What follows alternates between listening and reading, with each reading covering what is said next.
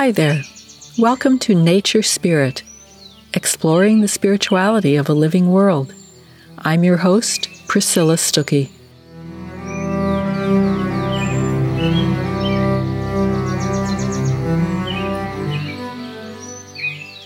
So we open today with some lines from Rumi.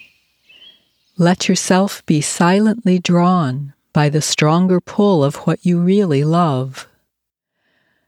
A decade ago, I entered a period of transformation. Live long enough, and a few such times a change will catch up with you, often after a big loss, a death, or divorce. This time the change caught me unawares because it happened after a big joy. My first book had just been published, and I was ecstatic. Even more than that, I was relieved.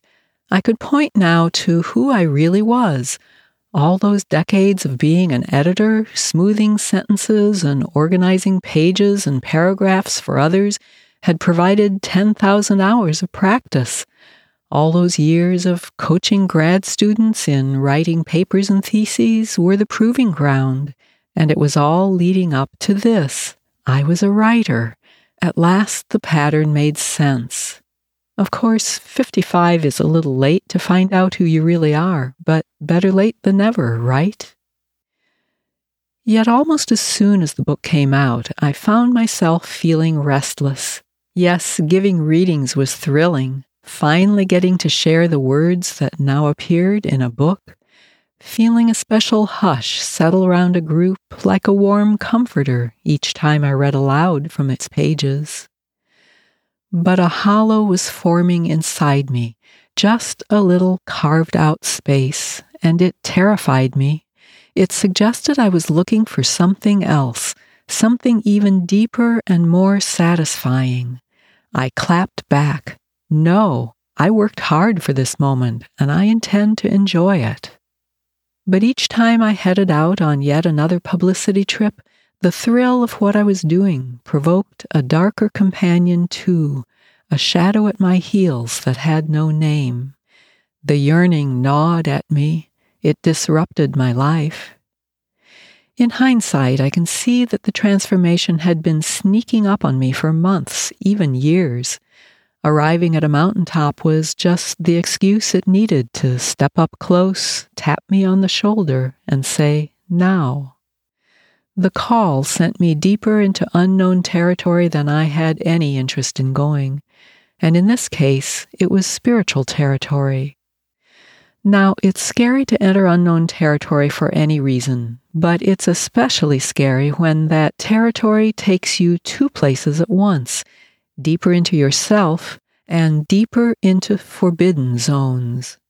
And in this case, the forbidden zone was a place where the modern academic world says, do not pass.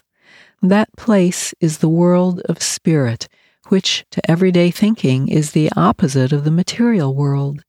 Because here in Western society, we draw a sharp line between things seen and things unseen, and on this side of the line is a solid and reassuring 3D world that we can see and touch and share with others. And on the other side of the line is who knows what, and it's off limits, at least if you want to be taken seriously in the so called real world. And friends, I wanted to be taken seriously. I still do, I'm afraid, I may have tamed that craving a bit by now, but at the time, intellectual respectability was still high on my list of priorities.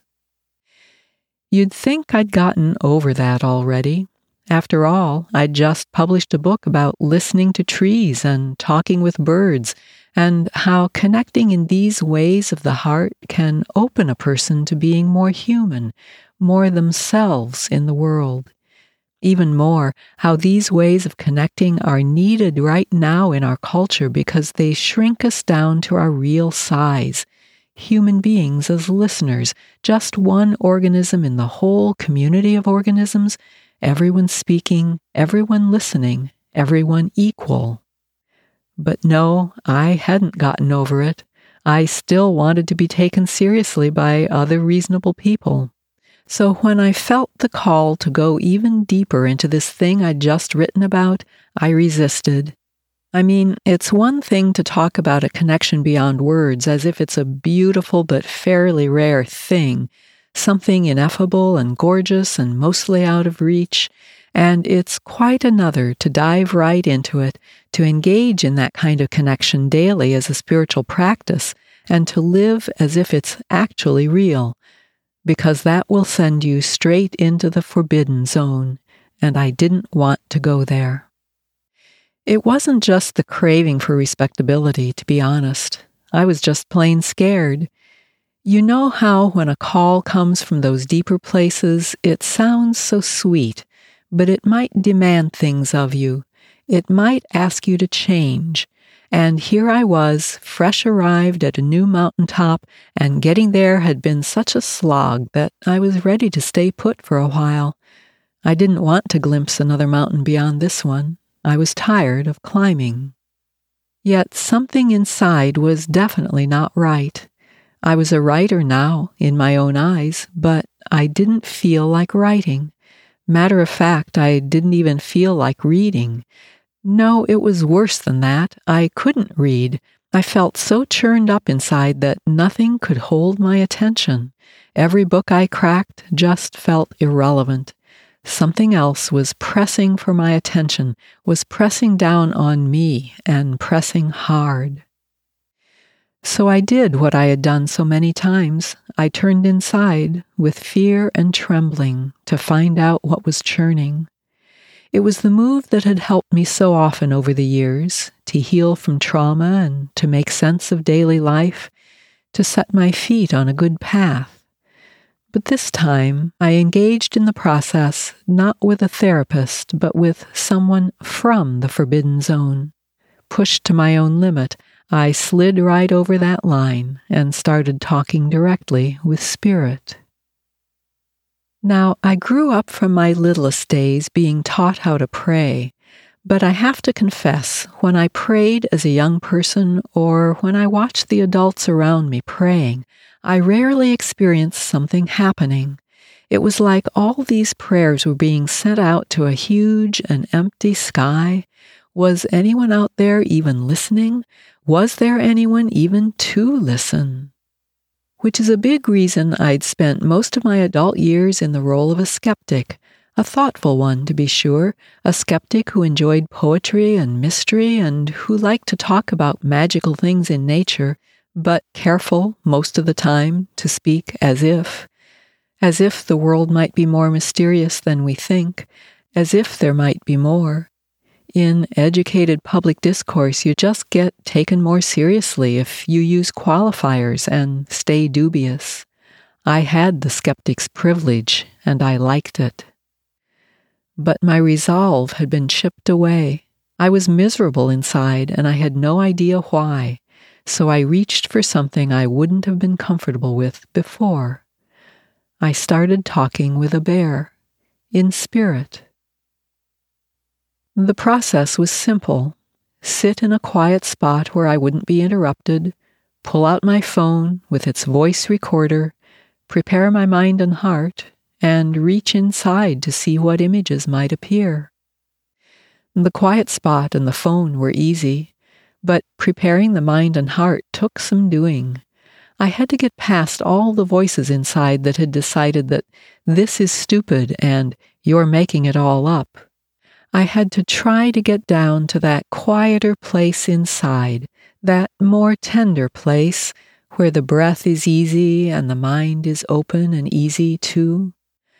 I was working with a human mentor in this process, and she would say, just set all that aside for a moment.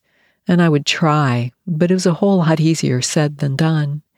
I would take a deep breath, focus again on this moment, on what was right before me, my own yearning to go deeper, to find out why I was so miserable. And thank all the powers that be, misery is a good motivator. I would set the doubts aside again. I would open to something more spacious and more supportive or at least to the possibility of it. And when I found that sense of possibility, I would reach toward it in the dark and quiet behind my own eyes to see what images might appear. With as much of an open mind and heart as I could muster, I would simply allow images to appear on that inner movie screen. And that's when the magic started to happen. Part of the deal the Western world makes in drawing a sharp line between things seen and unseen, between things that can and cannot be measured, is to exclude love and affection from our tools for understanding nature. Love and respect and empathy have no mass. They cannot be handled or plotted on a graph. So, in Western ways of knowing, they are at best irrelevant and at worst distractions, even distortions from what we imagine as pure knowing, the kind that is free from personal feeling. It would be like trying to know our closest family members by leaving emotions out of the picture, by measuring our loved one's height and width, or counting the number of times they eat per day, or mapping how their eyes move when they interact with others of their kind. It's absurd, of course. We would know nothing about the depth of our connection to them, the claims they make on our hearts, the passions they inspire in us, how bereft we would feel without their company. We would know about them, but we wouldn't know them. Which is all to say that in our personal relationships, we inhabit both sides of that sharp line without even thinking about it. With our family members, whether animal or human, we continually engage through our mind and heart and imagination. With our beloveds, we imagine possible futures we think about what they mean to us. We feel our love for them and we tell them so. Philosopher and theologian Vine Deloria Jr. of the Standing Rock Sioux Nation said, The best things we experience and the best things we know are immaterial things. They are ideas or emotions. So we wouldn't dream of trying to understand family and friends without letting love and empathy bloom between us. Yet this is how we relate to our more than human neighbors on earth. We try to understand them by subtracting love and empathy and any other feelings or values from our learning about them. It's a way, we think, to keep our knowledge of them free of distortion but it's also a neat trick we perform to keep the power between us and them grasped firmly in our own hands. Because subtracting love and empathy in any relationship means relieving ourselves of the responsibility to relate to others as peers, as equals. We don't have to acknowledge other creatures as whole beings, every bit as multidimensional in their own ways as we are in ours. We don't have to be vulnerable with them or open our hearts to them. And above all, we don't have to change. When I began to talk in spirit with a bear, I had to do all of these things. The first conversation alone changed me. As I sat there in the chilly darkness before dawn, wrapped in a blanket, holding my phone to record my halting words, I experienced something I'd never experienced before. I felt someone respond. As I put a hesitant question into words, an image would arise in my mind's eye. As I described that image for the recorder, another image would follow. The image would provoke a thought in me, and when I spoke my thought aloud, a response would follow. These images and responses did not come from my conscious mind. They were not of my devising. They were spontaneous, the way a friend might talk with you or spar with you, respond to your questions or suggest a new thought. I experienced someone on the other end of the line. That someone was a bear, a good natured bear, a spirit bear whose image I could clearly see in my mind's eye. And this bear was chuckling at me for getting all tripped up over my own feet. But I couldn't even be offended because if I looked at things in his way, they were kind of funny. And just seeing the humor helped my feet untangle a bit, helped my breathing ease. Bear's teasing humor was disconcerting. How could he be so jovial while I still felt so miserable? But his gentle good humor was irresistible, too. Almost every day after that, I went back for more. And each day I was met by the same good natured bear. The first time was not a fluke. Conversations continued to happen. Images arrived in my mind's eye, surprising images that gave me perspective on things I was dealing with in everyday life.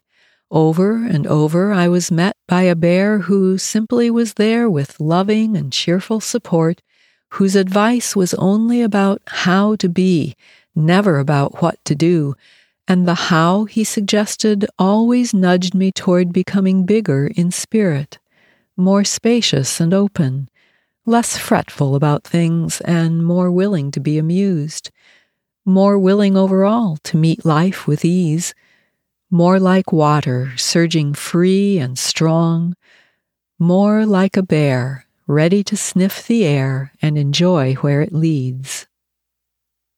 After only about two months of talking with Bear, my sweetheart Tim, who by that time had known me for almost forty years and lived with me for nine of them, looked at me one day and said, You seem happier. Many white people call this kind of meditation going on a shamanic journey. I don't call it that out of respect for my indigenous friends, for whom the word shamanic is a fraught word, a word of pain. To them, it would suggest that I am trying to copy native spiritual practices, which means, in fact, stealing. I want to be very clear. The meditative journeys I am describing are not patterned on any native practice that I know of, and they are not intended to imitate any kind of indigenous spirituality, not even any ancient practices of my own European ancestors. Neither did I learn the practice from any indigenous people. It was trees and birds who first ventured toward me out of the forbidden zone and showed me that this kind of talking in spirit is possible. And when my worldview had finally shifted enough to make room for such an idea, it was trees and birds who taught me that the sharp line that some humans draw between matter and spirit is just a construct. It's only a line thought up by people who considered themselves superior to all other creatures on earth and who wanted to dominate them. Many other people arrange their cosmos differently. In most, if not all, indigenous traditions, spirit and matter are inseparable, just different aspects of the same reality flowing together in every being and place and force of the natural world. Which means that all parts of nature inhabit both material and immaterial reality.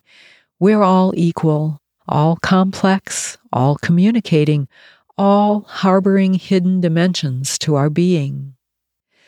Indigenous writers often emphasize that trying to draw a sharp line between matter and spirit imposes an artificial construct on the natural world. And instead of simplifying the complexity, they say it merely dumbs down our understanding. Vine Deloria said it in his typically blunt way any damn fool can treat a living thing as if it were a machine and establish conditions under which it is required to perform certain functions. All that is required is a sufficient application of brute force. The result of brute force is slavery. Reductionism is about the least efficient way to garner knowledge.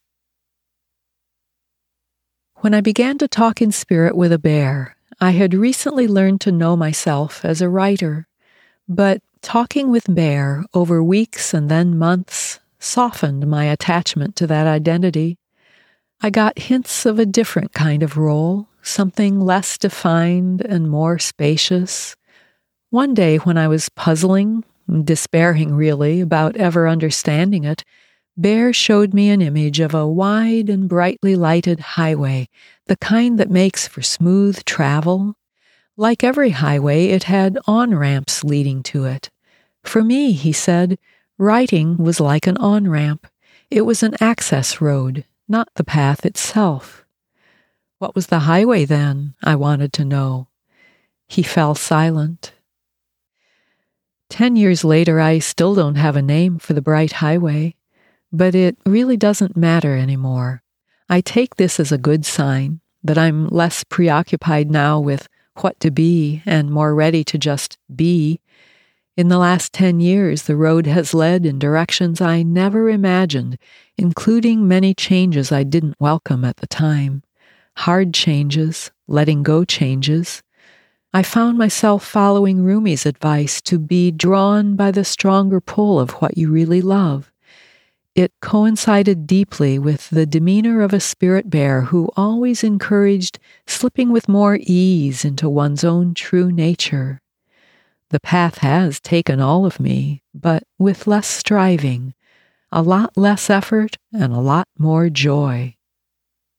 Some other lines from Rumi go like this You're in your body like a plant is solid in the ground, yet you're wind.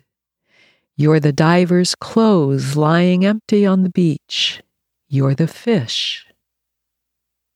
Leaving an empty set of clothes behind, it's a good way to live in a world of change and transformation, a world where the mysteries of other creatures stretch toward us and the mysteries inside confound us every day.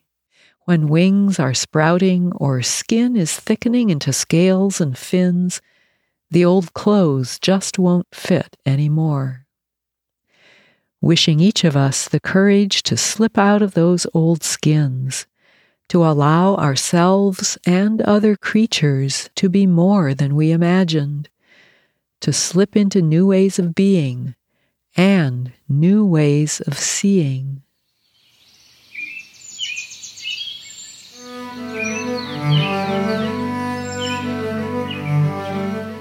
You've been listening to Nature Spirit, a podcast with Priscilla Stuckey.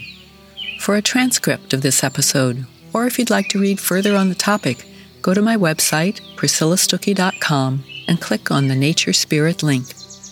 Or check out my books, Kissed by a Fox and Other Stories of Friendship in Nature, and Tamed by a Bear Coming Home to Nature Spirit Self, both published by Counterpoint Press. Until next time. Be well and be blessed.